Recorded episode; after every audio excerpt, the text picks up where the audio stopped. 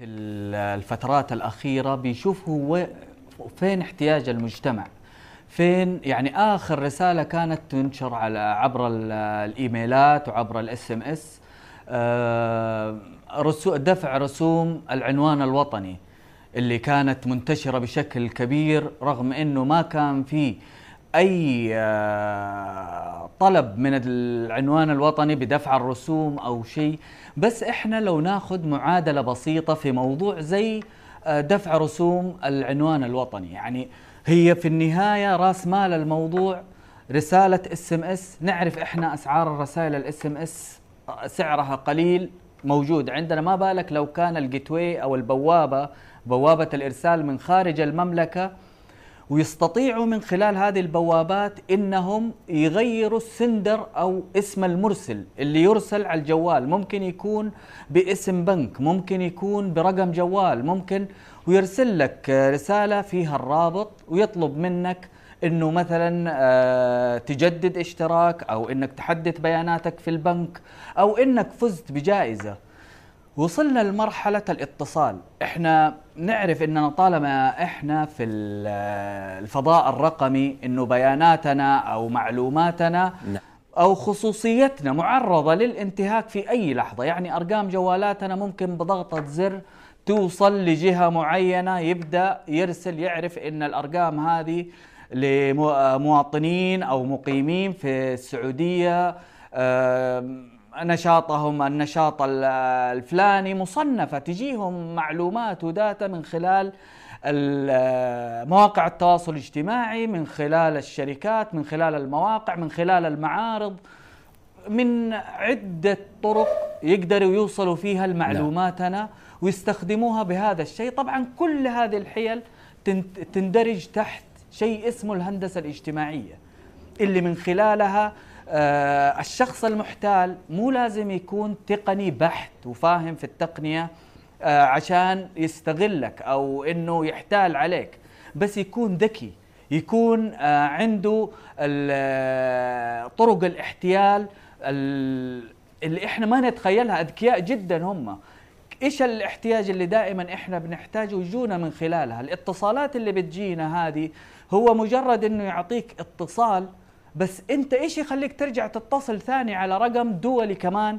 يعني انت ما بتستفيد منه. أو الرقم اللي بيقول لك لابد من من تحديث بياناتك. البنك ما يرسل لك آه، رقم يقول لك اتصل علي عشان أحدث بياناتك. يعني في أشياء كثير لابد إننا نتركز شوية فيها قبل ما إننا نعمل الإجراء ونبدأ في عملية إدخال بيانات. انت حط في بالك إنه اسمك هذا عليه خط أحمر. رقم جوالك عليه خط أحمر. رقم بطاقتك رقم آه هويتك. بطاقة الصراف الآن بطاقة الصراف مدى زيها زي الفيزا زي الماستر كارد. موظف البنك مو من حقه يشوف الكود الخلفي حق بطاقتك. المفروض الكود هذا ما يوصل لأي أحد في الدنيا غيرك. جميل. عشان كده الثقافات هذه لابد إنها تكون موجودة. اليوم الأمي ما هو أمي اللي ما يعرف يقرأ ويكتب. الأمي اللي ما عنده ثقافة التقنية اللي ما يعرف. لأنه حياتنا الآن كلها صارت رقمية. من بداية ما نخرج أو نبدأ يومنا إلى نهايته رقمية. حتى على مستوى شرانا من المتاجر من البقالات في تعاملنا في الأعمال في تعليم أبنائنا في, تجد... في معاملاتنا الحكومية. كله صار رقمي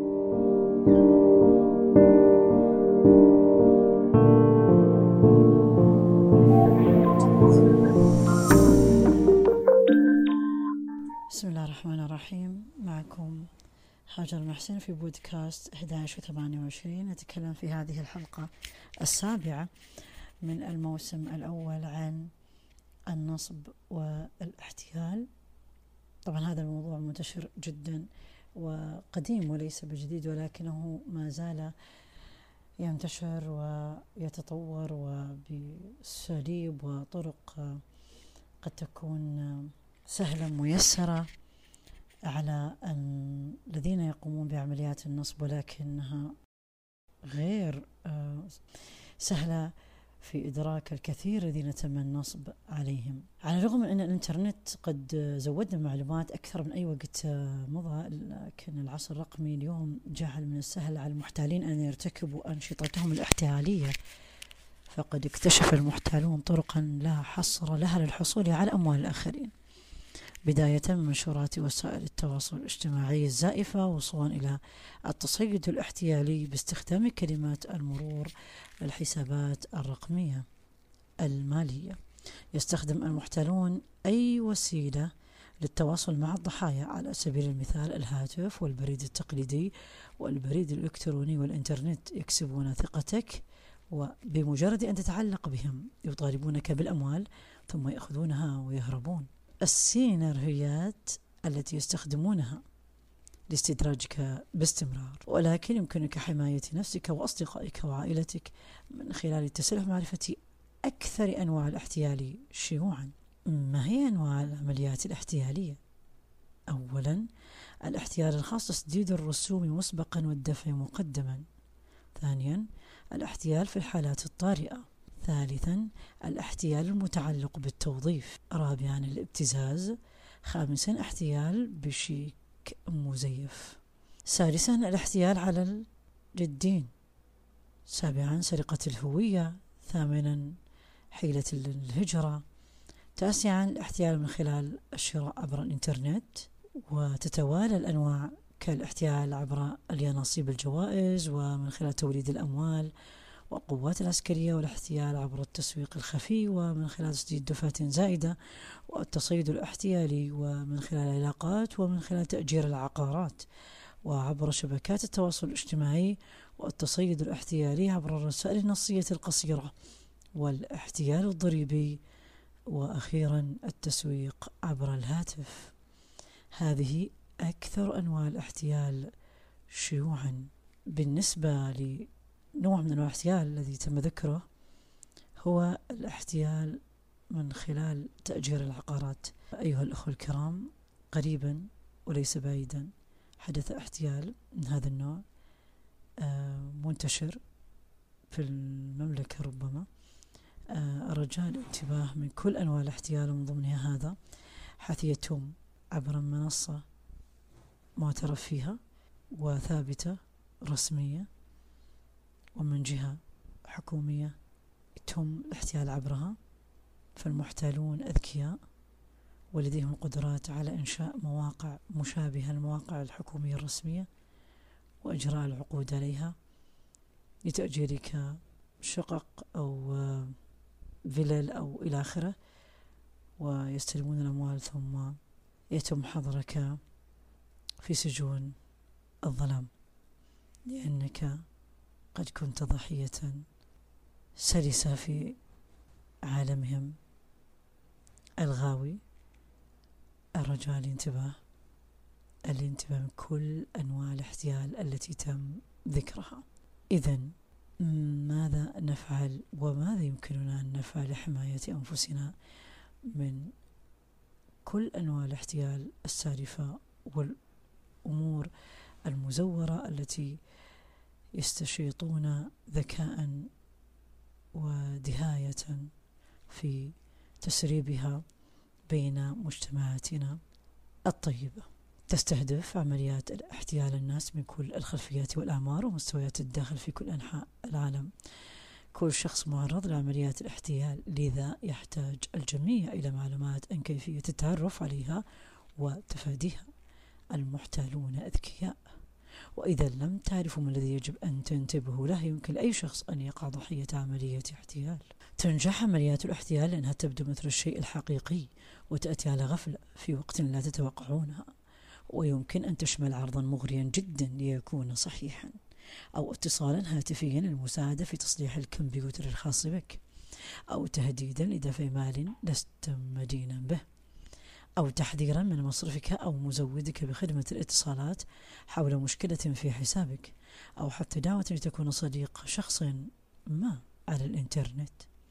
يستغل المحتالون التكنولوجيا الحديثة المنتجات أو الخدمات الجديدة والمناسبات الكبرى لخلق قصص يمكن تصديقها من شأنها إقناعك بتقديم مالك أو تفاصيلك الشخصية.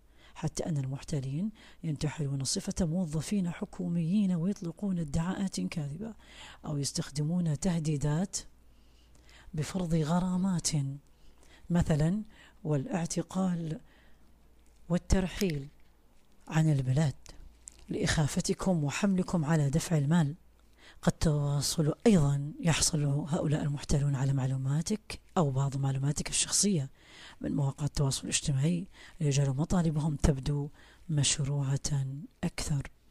لذا تم التنويه والتنبيه.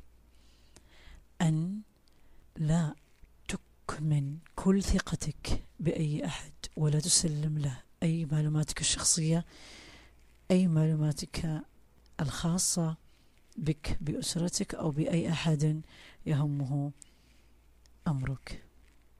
أو يهمك أمره لأنهم بذلك ينتحلون أسماء ما هم دونك لأغراضهم الشخصية. إذا ماذا يمكننا أن نفعل لحماية أنفسنا؟ احترس واحمي نفسك من الوقوع في الاحتيال باتباع أفكارنا المفيدة وهي كون متيقظا لعمليات الاحتيال. عندما تتعامل مع اتصالات متطفلة من قبل أشخاص أو مصالح تجارية سواء كانت عبر الهاتف البريد الرسالة الإلكترونية شخصيا أو على موقع لشبكات التواصل الاجتماعي. خذ في الاعتبار دائما احتمال أن يكون هذا الاتصال وعملية احتيال. اعرف مع من تتعامل. إذا كنت قد التقيت بشخص ما عبر الإنترنت فقط أو إذا لم تكن متأكدا من شرعية مصلحة تجارية. خذ وقتا لتقوم بعض الأبحاث الإضافية. قم ببحث عن الصور في محرك جوجل للصور أو ابحث عبر الإنترنت عن أشخاص آخرين محتمل أن يكونوا قد تعاملوا معه. لا تفتح نصوصا أو نوافذ تظهر أمامك أو رسائل إلكترونية مشبوهة أو روابط غير متأكد منها. قم بإلغائها. إذا لم تكن مألوفة تأكد من هوية المتصل عبر مصدر مستقل مثل دليل الهاتف أو بحث عن الإنترنت. لا تستعمل تفاصيل الاتصال المتوفرة في الرسالة المرسلة إليك. احتفظ بتفاصيلك الشخصية بشكل آمن. ضع قفلا على صندوق بريدك ومزق فواتيرك وغيرها من الوثائق المهمة قبل أن ترميها. احتفظ بكلمات السر والأرقام السرية الخاصة بك في مكان آمن. كن حذرا جدا. لناحية كمية المعلومات الشخصية التي تشارك بها على مواقع التواصل الاجتماعي. حافظ على أجهزة هاتفك والكمبيوتر الخاص بك بشكل آمن. استخدم دائما الحماية بكلمة سر. لا تشارك الآخرين دخول حتى من بعد. فهذا الدخول ربما هو كلمة السر لاستغفالك. قم بتحديث برنامج الكمبيوتر الأمني واحتفاظ بنسخة احتياطية للمحتوى. حمي شبكتك الخاصة بالواي فاي بوضع كلمة سر عليها. وتفادى استخدام أجهزة كمبيوتر عامة أو النقاط الساخنة في الواي فاي للقيام بعمليات مصرفية أو تقديم معلومات شخصية على الإنترنت. اختر بعناية كلمات السر الخاصة بك. اختر كلمات سر تكون صعبة على الآخرين ليحرزوها. وقم بتحديثها بانتظام.